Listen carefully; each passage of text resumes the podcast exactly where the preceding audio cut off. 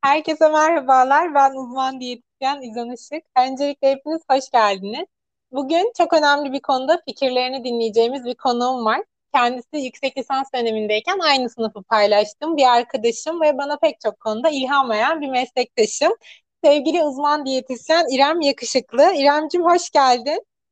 Merhabalar. Teşekkürler İzan öncelikle bu program için. Ne demek? Ee, ben teşekkür ederim kabul edip geldiğin için.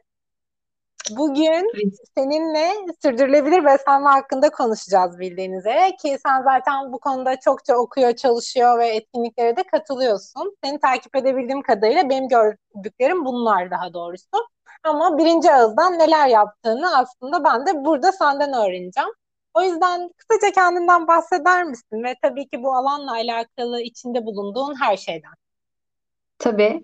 Ee, ben e, yüksek lisans ve lisans dönemimde Başkent Üniversitesi Beslenme Diyetik bölümünden mezun olduktan sonra e, bu alanla ilgili olduğunu bildiğim ve çok da e, sevdiğim bir e, bölümde çalıştım. Çalışıyorum hala da. Diyetisyen Magazin dergisinde yazı işleri sorumlusu olarak çalışıyorum. E, ve Buna ek olarak daha sonra e, Hacettepe Üniversitesi'nde doktora yapmaya başladım. O da bu senenin başı oluyor 2021 başında. E, buna e, ek olarak da aslında e, Sürdürülebilir Yaşam Derneği'ndeyim. E, senin de bahsettiğin üzere aslında bu e, SÜYADER diyeceğim bundan sonra Sürdürülebilir Yaşam Derneği. E, SÜYADER'de Gençlik Ağı Koordinatörü olarak çalışıyorum. E, ve burada aslında çeşitli yayınlar yapıyoruz, organizasyonlar hazırlıyoruz. E, ve bu dernekte düşünüyorum da 3 yıl olmuş aslında. 3 yıldır e, buradayım. E, neredeyse başından beri. Ve e, aslında amacımız şu e, topluma bir farkındalık sağlamak sürdürülebilir yaşamın her koluyla ilişkili olarak. Ve e, bu e, farkındalık yarattıktan sonra e, önce kendimizi daha sonra yine toplumu içerisine alarak aslında birçok proje yapmak, işte kongreler düzenlemek, işte farklı canlı yayın konukları almak, ağaç dikim etkinlikleri tasarlamak gibi birçok şey yapıyoruz. E, ve e, tabii insan hep yaparak öğreniyor her gün. Yani hiçbir zaman galiba bu işle ilgili tamamen e, ustasıyız falan diyemeyeceğiz. E, çünkü çok derinlikli bir konu. İnsanın davranışına çünkü hitap ediyor aslında sürdürülebilir yaşam. E, bu derneğin de böyle biraz başından da bahsedeyim e, bilmeyenler için. E, derneğimiz 3 sene önce 2018'in sonuna doğru kuruldu ve e, Profesör Doktor Emine Aksoy'dan e, hocamız aslında kurdu. Bizim o kendisi aslında diyetisyen e, Başkent Üniversitesi'nden bir hocamızdı. Biz e, oradan tanıyorduk kendisini.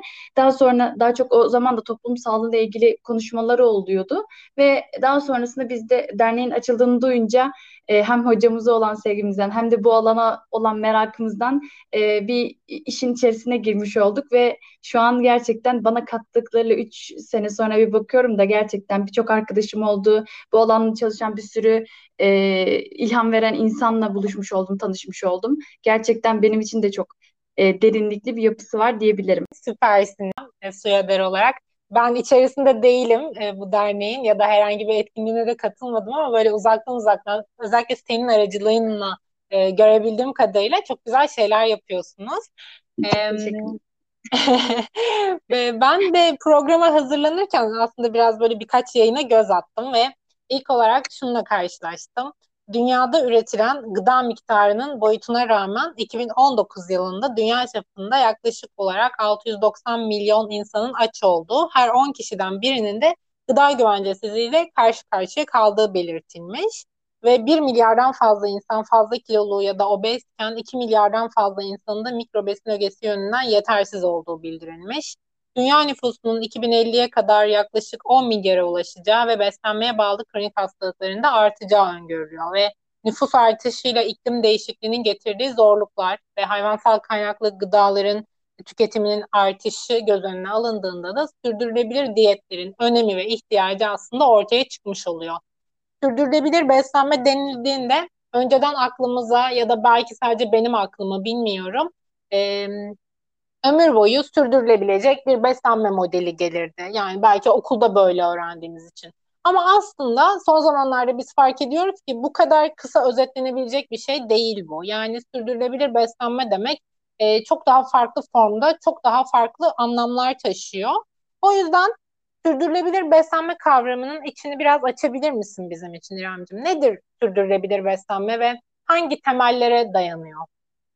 E, tabii yani ben e, meseleyi önce şöyle ele alıyorum. Sürdürülebilirliğe daha genelden bir bakmak istiyorum. Yani sürdürülebilir olmak nedir? E, yani bu devamlılıkla ilişkili olarak belki nitelendirebilir bazılarımız ama aslında temel anlamı bence şöyle. Hayatın her kolunda bunu taşımak.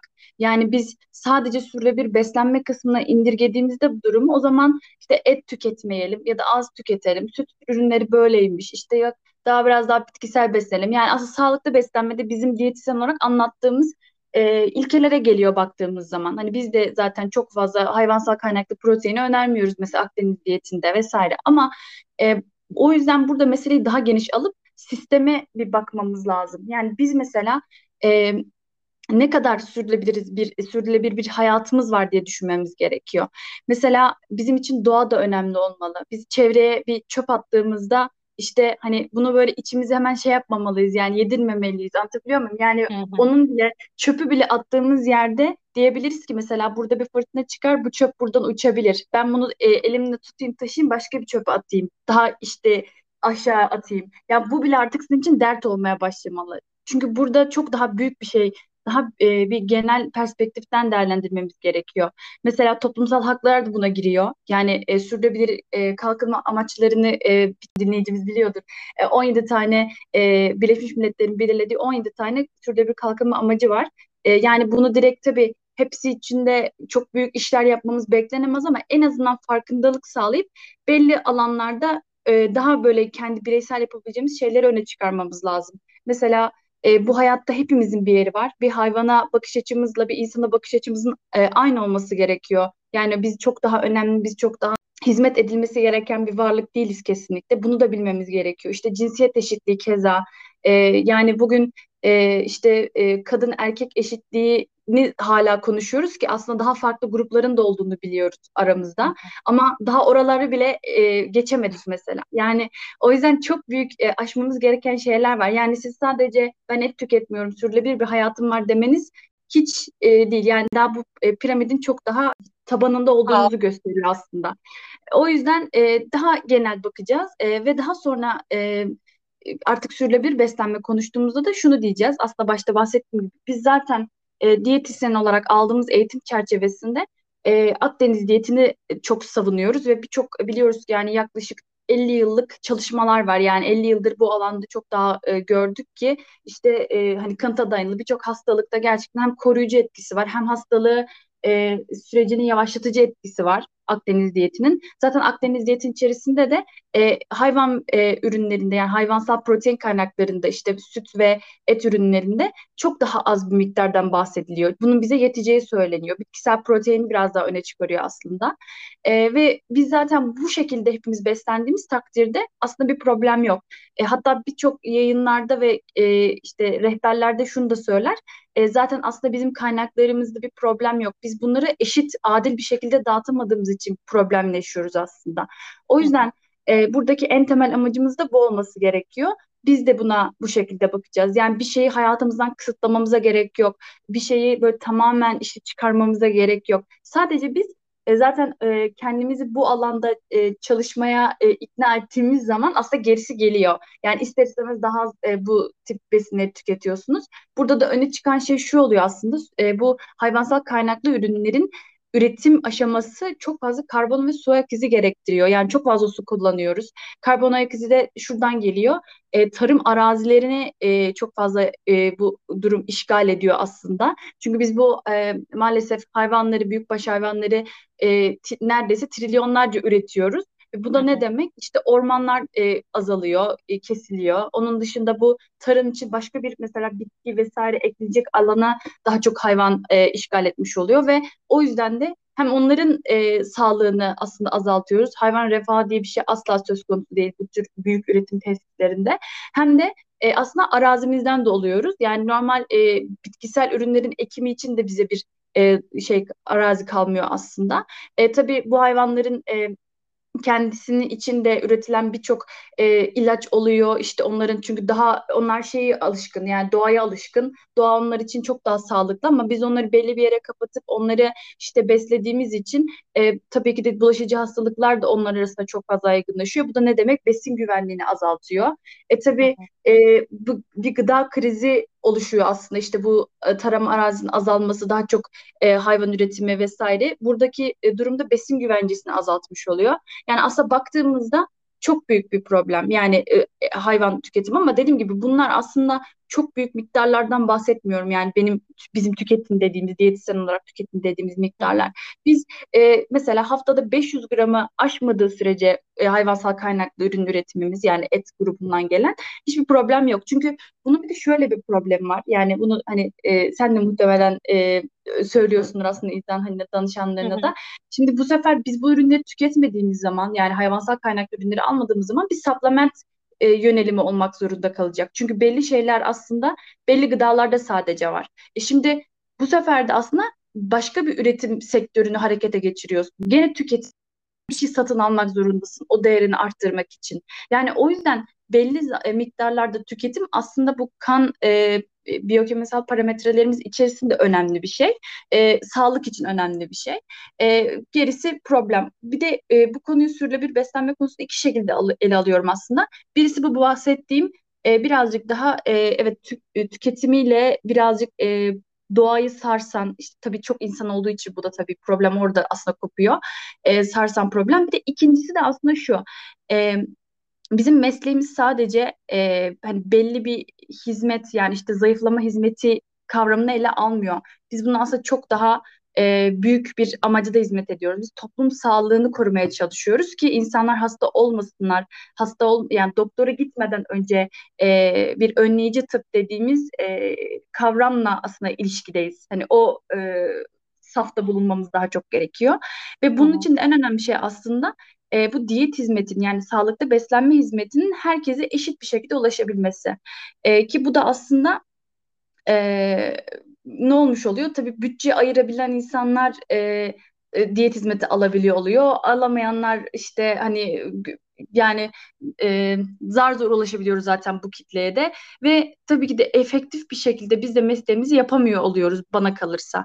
Yani o yüzden yine sürdürülebilir beslenmeyi konuştuğumuz zaman eşit ve e, herkese eşit ve e, gıdanın önemli olduğunu, gıdaya herkesin ulaşabildiğini anlattığımız bir e, alanın da olması gerektiğini çok önemsiyorum ben ki biz bunu hani gıda hakkı diyoruz, gıda adalet ediyoruz. Hani herkesin e, bundan faydalanabilmesi.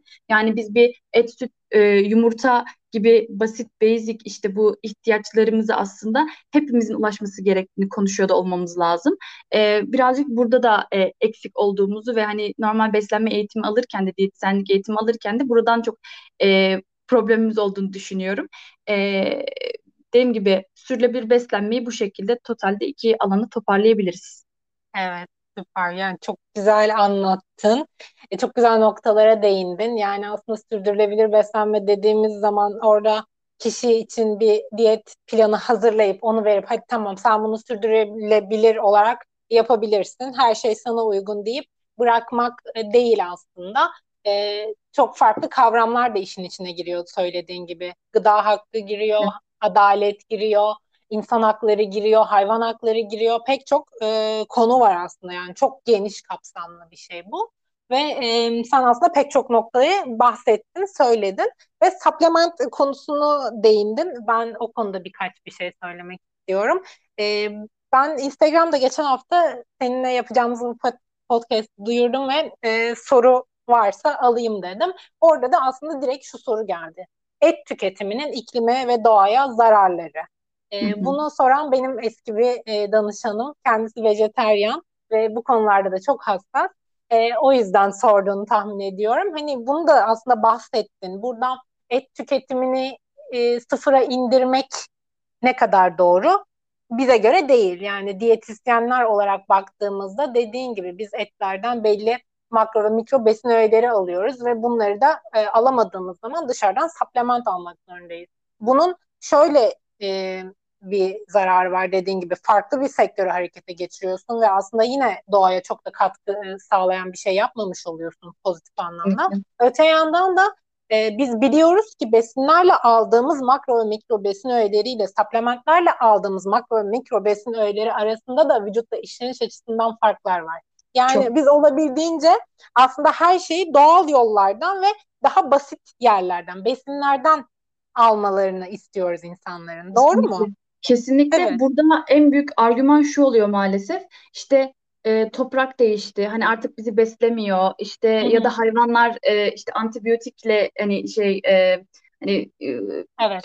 E, açıkçası nasıl diyeyim e, resmen e, dolduruluyor yani. Çünkü oradan verim almak için maalesef yani ben e, etik açıdan e, vegan olanlara bu arada veya vejetaryen olanlara kesinlikle saygım çok sonsuz. Kesinlikle ben de vücudu istediğini bilmesem yani bu kadar senedir okuduk. Hani hala da okuyoruz, biliyoruz yani. Gerçekten ben de tüketmem ama şunu yapıyorum. Ona en saygılı olabilecek şekilde davranmaya çalışıyorum. Mesela mahallemizin tanıdığımız kişilerden bunu sağlamaya çalışıyoruz. Yani burada işte belki şeyleri de önerebiliriz. Gıda toplulukları var ülke e, şehrin her yerinde işte İzmir'de, Ankara'da, İstanbul'da. Hatta e, topluluk destekli tarımlar var. Yani daha çok e, aldığınız ürünü nereden aldığınızı bildi, e, biliyorsanız bunun için endişelenmenize çok gerek yok aslında. Çünkü orada en azından e, o e, hayvana da çok iyi davranıldığını biliyorsunuz. O aldığınız bitkisel ürüne de çok iyi bir şekilde bakıldığını biliyorsunuz. Bu şekilde bir beslenme e, düzeninde aslında e, supplemente de gerek kalmaz. E, onun dışında e, hani kendinizi de üzmemiş olursunuz. Hani biraz win-win gibi bir ilişki var burada. E, ama e, endüstriyel boyuta geldiğimiz zaman e, siz böyle her şeyden aslında birazcık kuşku duymaya başlamanız normal bana kalırsa. Çünkü görmüyorsunuz. Yani o o şeyin e, ne tüketiyorsanız o şeyin üretimini görmemek bence büyük bir sorun. E, o yüzden bizim tavsiyemiz genel olarak hani diyetisyen olarak bir de şu olmalı e, gerçekten hani yerel üretim, bu zaten sürdürülebilir beslenmenin e, tanımı içerisinde de çok olan bir şey. Mevsime göre tüketim, yerel üret, e, tüketimi birazcık daha e, arttırmak ki bu sayede aslında yerellik arttıkça gıda egemenliği dediğimiz başka bir kavram da de, devreye giriyor. O da birazcık e, aslında şeyden bahseder e, gıda egemenliği de e, yerel tüketimin artmasıyla aslında çiftçinin sizin e, mahallenizdeki, sizin işte köyünüzdeki, sizin şehrinizdeki çiftçinin güçlenmesi demek.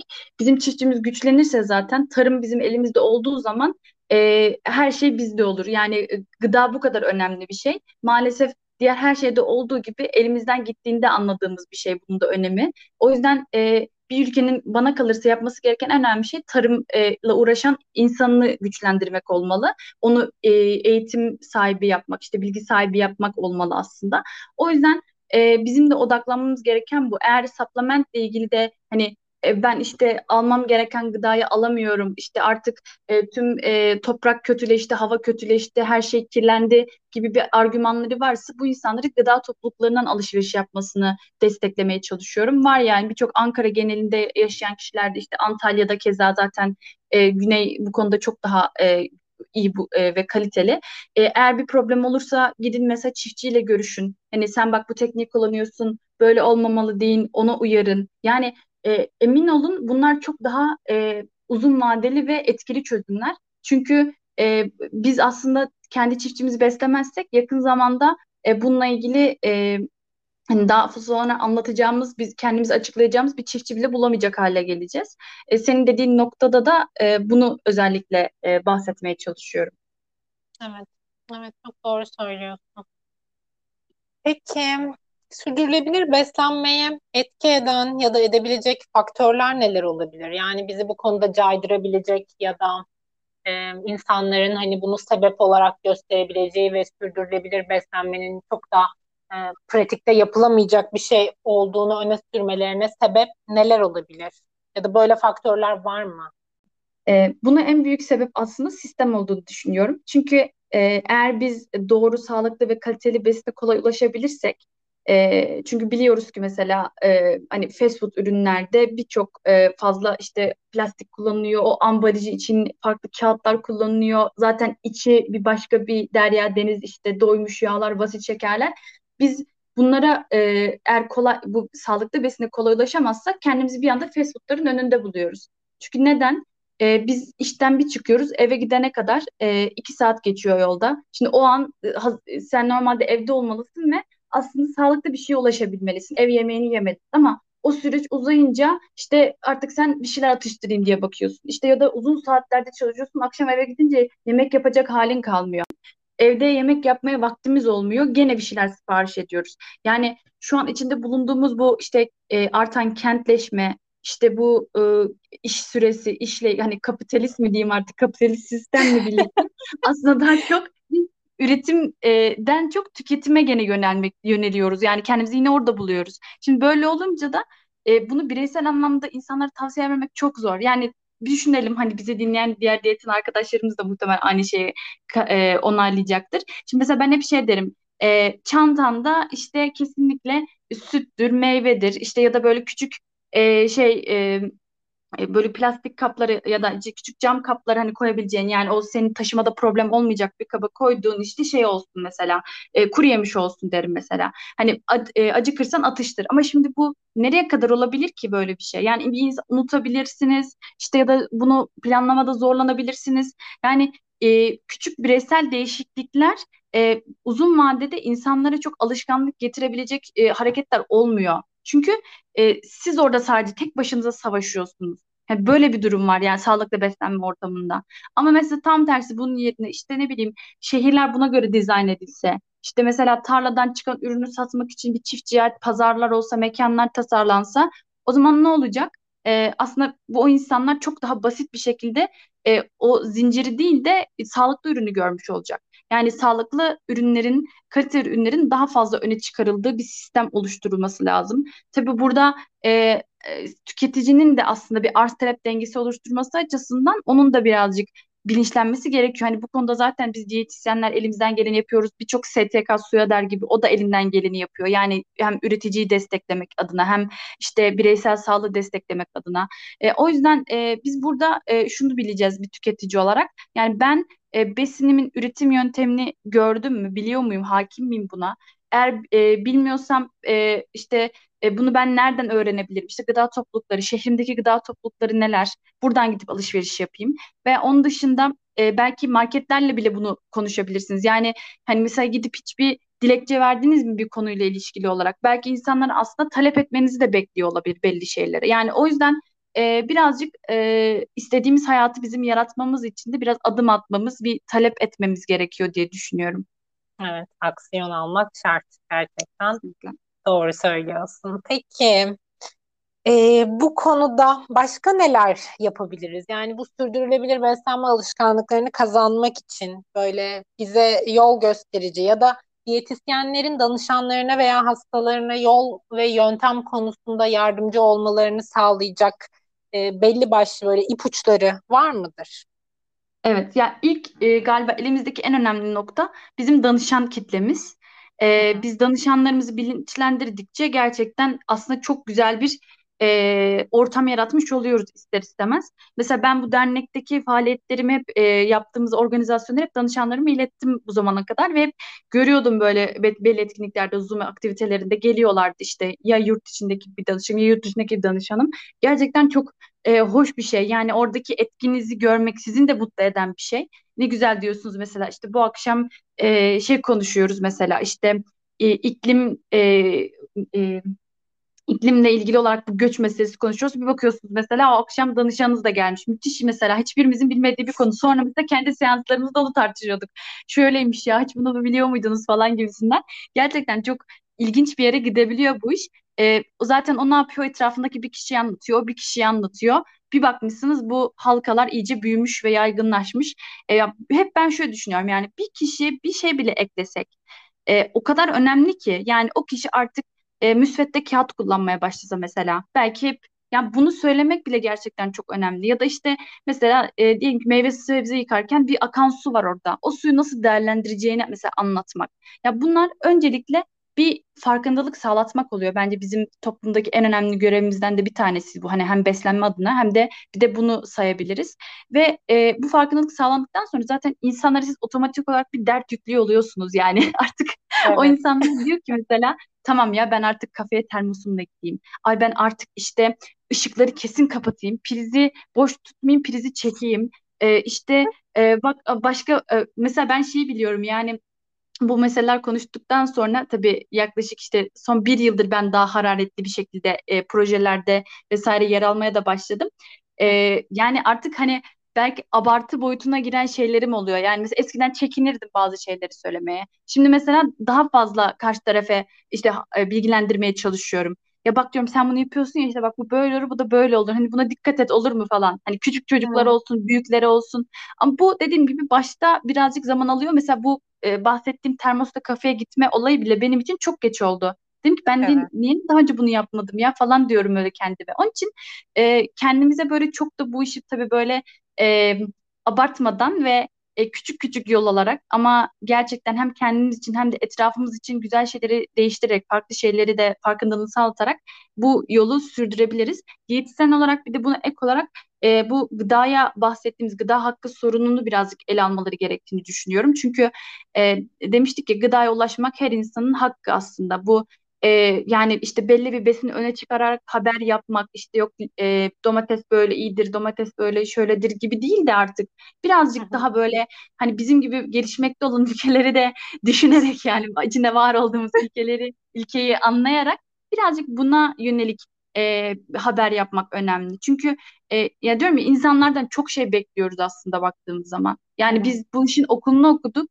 Biz bunu çok güzel belki anlayabiliyoruz yani. Artık belli hareketleri değiştirebiliyoruz. Paketli besin almamız gerektiğini bize kodlanmış olabilir belki. Yani e, belki okul okumadan önce 10 paket alıyorken şimdi bir paket alıyoruzdur o besini. Ama insanlar için hayatın çok küçük bir anı diyet yapmak. Hani onun için onlara bu durumu çok daha iyi empoze etmek için birazcık daha böyle e, hani belki bunu halk sağlığı sorunu gibi ele almak. İşte Evet. hani gıdanın e, birazcık daha böyle beslenmenin, besinlerin önemini birazcık daha geniş perspektifte anlatmak onların da bence e, bu işi çok daha iyi hayatlarını geçirmelerini sağlayacak diye düşünüyorum. Evet. e, dert yüklemek dedin sen bahsederken insanlara dert yüklemek aslında bence buradan çıkıyor yani biraz. Hani biz de bir şeyleri dert edindiğimiz zaman farkındalık seviyemiz artıyor. E, Evet. insanları da aslında e, rahatsız ederek belki bunu yapmalarına yol açabiliriz. Yani bence orada olumlu pozitif hislerden, duygulardan, düşüncelerden ziyade aksiyon almayı sağlayan temel şeylerden birisi bu rahatsızlık hissi oluyor. Çünkü farkındalığı Doğru. sağlayan şey o yani aslında. Doğru Orada da kesinlikle. insan bir sorumluluk yüklendiğini hissedince harekete geçmek istiyor yani. En azından daha hızlı oluyor diyelim. Çok haklısın. Yani maalesef hani böyle çalışan bir sistemimiz var. Hatta şu an post-truth deniliyor ya e, bu işte hı, hakikat sonrası çağ gibi. E, şu an mesela gerçekten duygu satıyor. Yani siz mesela e, çok e, belki basit bir olay anlatacaksınız ama işte şu 10 besin e, sizi kanserden koruyor deyince hemen herkes tık tık tık yapıyor. Ya da işte ne bileyim şu 10 besin e, anne sütünü arttıracak dediğinizde hani böyle daha böyle şey e, hafif ajite, hafif böyle e, zor durumda olan kişiyi böyle hedef alan, hı hı. birazcık kaygı uyandırıcı, anksiyete yapıcı. Maalesef Evet, ya tabii ki bunu da bu kadar trajik anlatmamak aynen. lazım ama sana katılıyorum.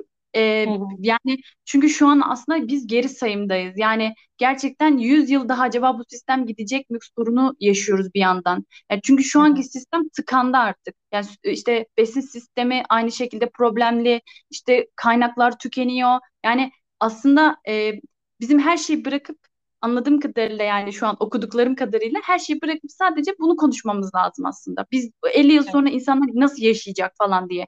Çünkü her e, sistem, her projeksiyon işte ileriye dönelik e, bu rehberlerin aldığı şeyde diyor ki mesela e, 2050'de neredeyse 10 milyar olacak nüfus.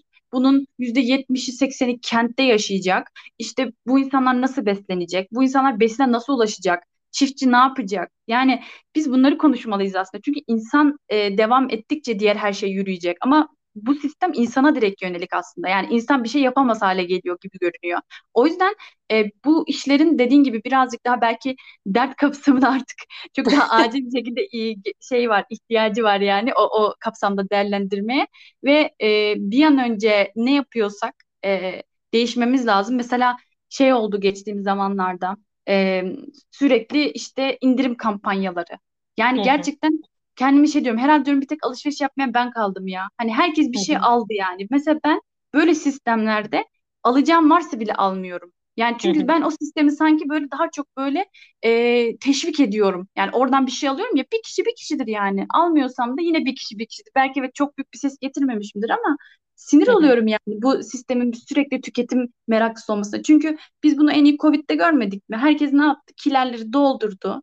İstedi, e, dedi ki aman dedi haftaya ben çıkamam herhalde sokağa çıkmaya gelir. Ben gideyim şunu da alayım bunu da alayım. E sonra ne oldu? O insanlar onları yediler erkenden. Yani ihtiyacı olmadığı evet. halde aldığı için tüketimi de e, ihtiyacı olmadığı şekilde yaptı. Ve kilo aldı birçok insan. Yani o yüzden e, fazlalığın her zaman bizim en büyük düşmanımız olduğunu bu sistemin artık anlaması lazım. Yani tüketmeyeceğiz artık. Tüketmeye bir dur dememiz lazım. E, üretim konusunda neler yapıyor olacağımız konuşmamız gerekiyor. Ama maalesef e, en büyük problemi bu yani. Bunun önüne geçemediğimiz takdirde israf da olur, problem de olur. İşte dünyada gider, hayvanlar da e, ölür, e, biyoçeşitlilik de azalır. Yani o yüzden birazcık daha meseleyi biraz, biraz dediğim gibi hem kavrayıcı ele almak hem de e, bir durup da bir kendimizi bir tahlil etmemiz lazım. Evet, çok doğru söylüyorsun. Dediğin gibi yani istifçilik ve bu kadar çok tüketime yönelmek aslında bir yerde israfı da getiriyor. E, bununla alakalı olarak da gıda israfını önlemeye yönelik böyle birkaç şey söylemek ister misin? E, tabii bunu da yine tabii tüketimle bağdaştırayım. Yani biz tükettikçe israfın ilk şeyini yapacağız. Çünkü e, satın aldıkça biz e, yani e, bunu aslında halledemiyoruz içimizde öyle söyleyeyim. Yani onu hı hı. mesela ne yapmamız gerekiyor? Mesela fazla gıdayı dönüştürebiliyoruz.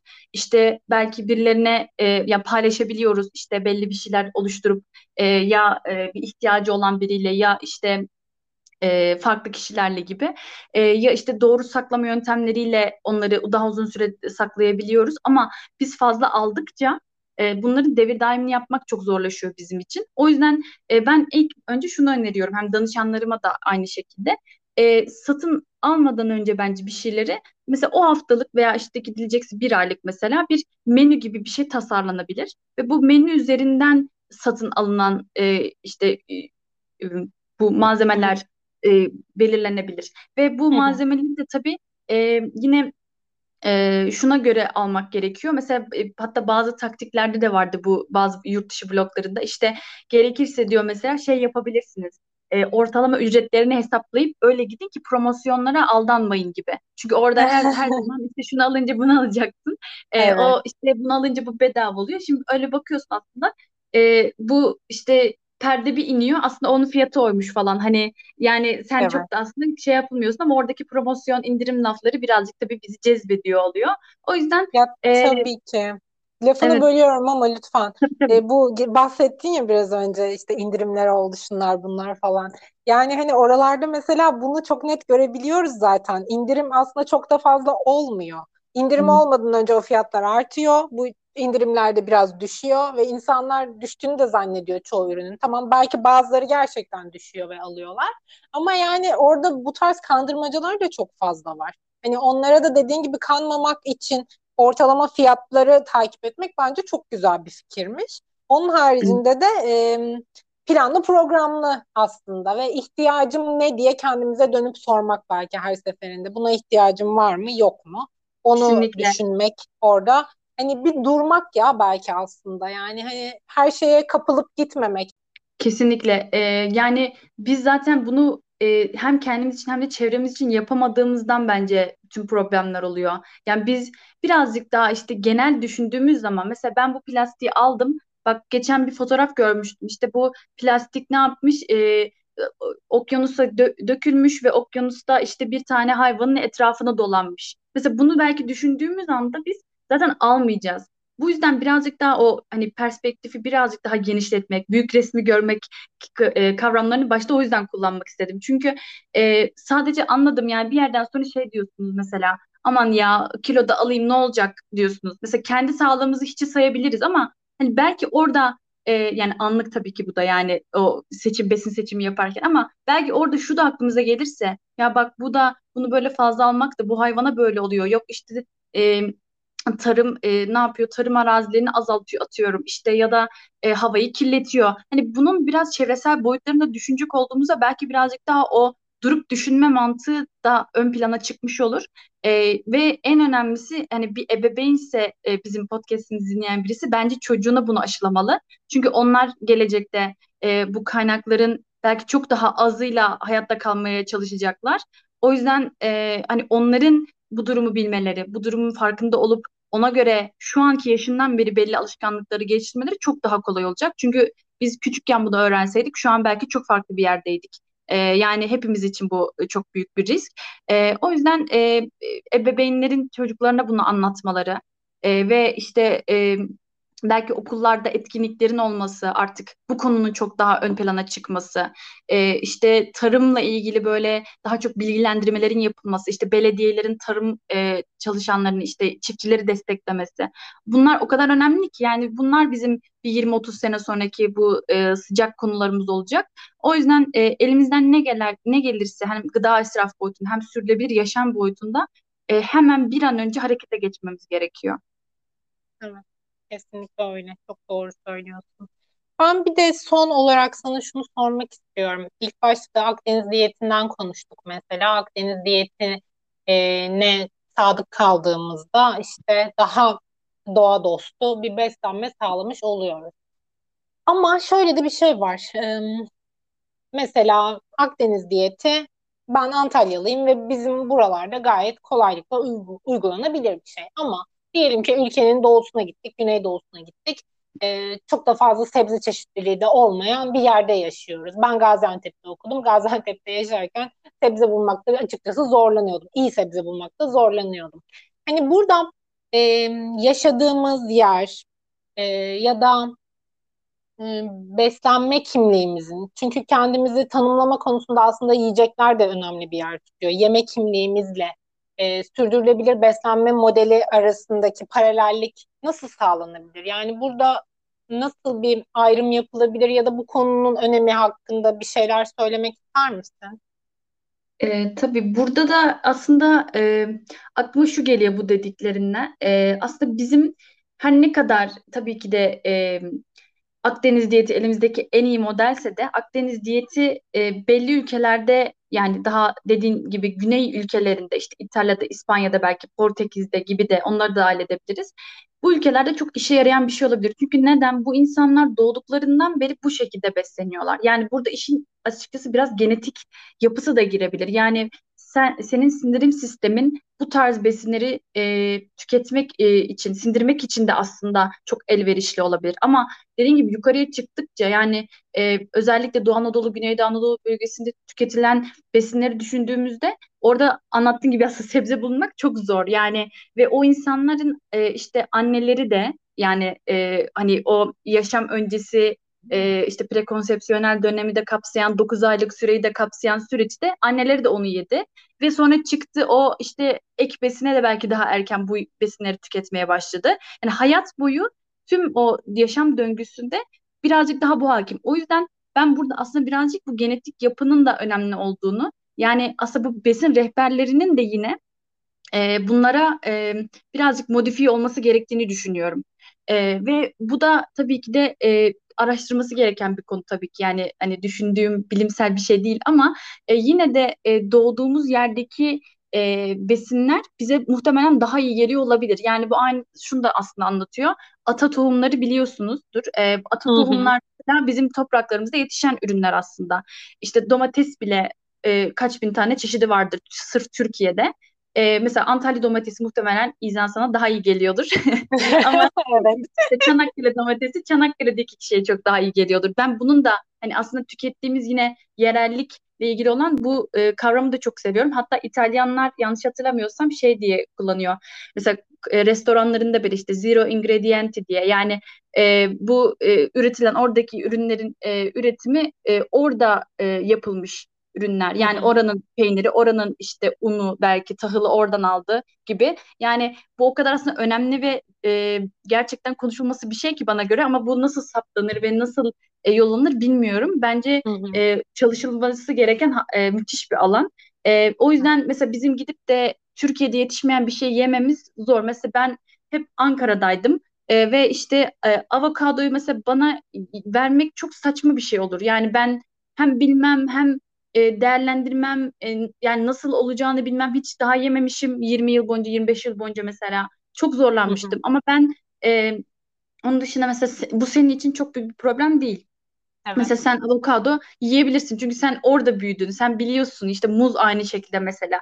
Yani hı hı. birazcık bence bizim yöremizde yetiş, e, yetiştirilen ve bizim maruz kaldığımız besinler e, birazcık aslında sürdürülebilir bir yaşamada bizi çekiyor. Öyle düşünüyorum. Hı hı. E, hatta bununla ilgili şeyden bahsedeyim çok kısa. E, ben bu e, nutritional psikiyatri diye bir alan var, beslenme psikiyatrisi. Onunla ilgili çok fazla okuma yapıyorum ve e, o alanda e, bir tane yeni rehber şey yeni bir e, piramit oluşturuldu. Ve bu piramit hı hı. şunu söylüyor. Mesela diyor ki Avustralya'daki kadınlar diyor e, çok daha az et tüketiyor. Tabii oranın eti kanguru eti. E, çok hı hı. daha az mı tüketiyor. Ve bu yüzden e, başka bir çalışmada bunun depresyon ve anksiyeteyle ilişkili olabileceği bulunmuş mesela. Sonra hı hı. demişler ki o zaman biz Akdeniz diyetini alalım, bunu bir modifiye edelim, buna biraz daha fazla et ürünleri ekleyelim. Bu bize çok daha iyi gelecek. Ve bu piramit şey için kullanılıyor. Yani beslenme psikiyatrisinde depresyon gibi bir hastalığın tedavisi için e, önerilen bir e, piramit olmuş. Tabii yine posta alımı çok yüksek. Yani bu bitkisel karbonhidrat, tam tahıl tarzı e, ürünlerden gelen e, posanın da yüksek olduğunu hatırlatayım ama mesela ne Hı-hı. yapmışlar? Akdeniz diyetini modifiye edip ona biraz et grubu eklemiş ve bunu bir tedavi e, şeklinde, tedavi kılavuzu şeklinde sunmuş. Yani burada işte e, yöremiz o kadar önemli ki bizim için. Mesela Akdeniz diyeti demek ki orada yeterli olmamış o zaman. Belki biz bunu çıkarabiliriz buradan. Yani eğer o onu ona sürüklüyorsa oradaki tüketime. Yani o yüzden e, yani biz kendi her şeyimizi e, gerçekten yerli milli noktasına getirmemiz gerekiyor. yani biz diyeceğiz ki hani biz e, alalım bu piramidi. Evet bu bize biraz daha uygun ama Türkiye böyle bir ülke değil. Türkiye çok kompleks. İşte farklı evet. gerçekten alanlardan insanlar geliyor. Göç alan bir ülkeyiz. O yüzden biz çok daha kompleks bir yapıda olduğumuz için aslında e, çok farklı şekillerde farklı rehberler oluşturulması gerekiyor ve bunun da e, e, her insana açık ve işte adil bir şekilde dağıtılması gerekiyor. Ancak bu şekilde biz hem toplum sağlığını hem birey sağlığını koruruz. Yani daha genel düşünmek bu ülkedeki en e, kritik ve önemli şey diye düşünüyorum. Yani sisteme genel olarak bak bakmamız gerekiyor. Evet, bence de kesinlikle öyle. Ee, çok güzel anlattın, çok güzel özetledin İremcim. Hayatta Aynen, pek çok alanda ihtiyaç duyduğumuz e, şeylerden aslında burada bahsettik. Yani sadece beslenme kavramının içerisinde kalmadan aslında daha geniş kapsamlı pek çok şeyden bahsettik. Ee, iyi ki geldin. Çok kıymetli şeyler anlattın. Çok teşekkür ediyorum sana. Ben teşekkür ederim. Çok güzel oldu gerçekten. Sohbet niteliğinde bir böyle bir podcast. Harika. Evet. Aynen öyle bence de. Eklemek istediğin herhangi bir şey var mı? Yani sürülebilirliği gerçekten e, basite indirgemek e, onu çok daha iyi anlamamızı engelliyor. Onun için amacımız şu olması lazım bizim. E, sadece sürebilir beslenme özelinde değil, genel anlamda neler yapabiliriz? Hayata bizim katkımız ne olabilir? Ee, işte hem insana hem hayvana hem doğaya hem bitkilere her şeye yani her şeye nasıl saygılı olabiliriz ve sevgi dolu olabiliriz biraz buna bakmamız lazım. Çünkü bu iş tamamen bu şekilde yürüyor. Biz değer verdikçe e, ve biz e, onlara dair bir şeyler yaptıkça, onları korudukça aslında hep birlikte bu e, bizim bekleyen bu kötü senaryoların üzerinin üstesinden gelebiliriz. O yüzden tek isteğim bu galiba. Tek e, e, herkesten birazcık daha fazla sorumluluk ve e, ilgi. Aynı zamanda bence kişisel gelişim açısından, kişinin kendini değerli hissetmesi açısından da bu söylediklerin çok önemli. Kesinlikle. Hem e, faydalı şeyler yapmış oluyor hem de aslında orada kendisine de çok büyük yatırımlar yapmış oluyor. Evet, evet, evet. Ee, İremciğim tekrar çok teşekkür ederim. Kendine çok iyi bak. Ben teşekkür ederim. E, hoşça Bizi kal. dinleyenlere de çok teşekkürler. Sonraki bölümlerde görüşmek dileğiyle. Görüşürüz.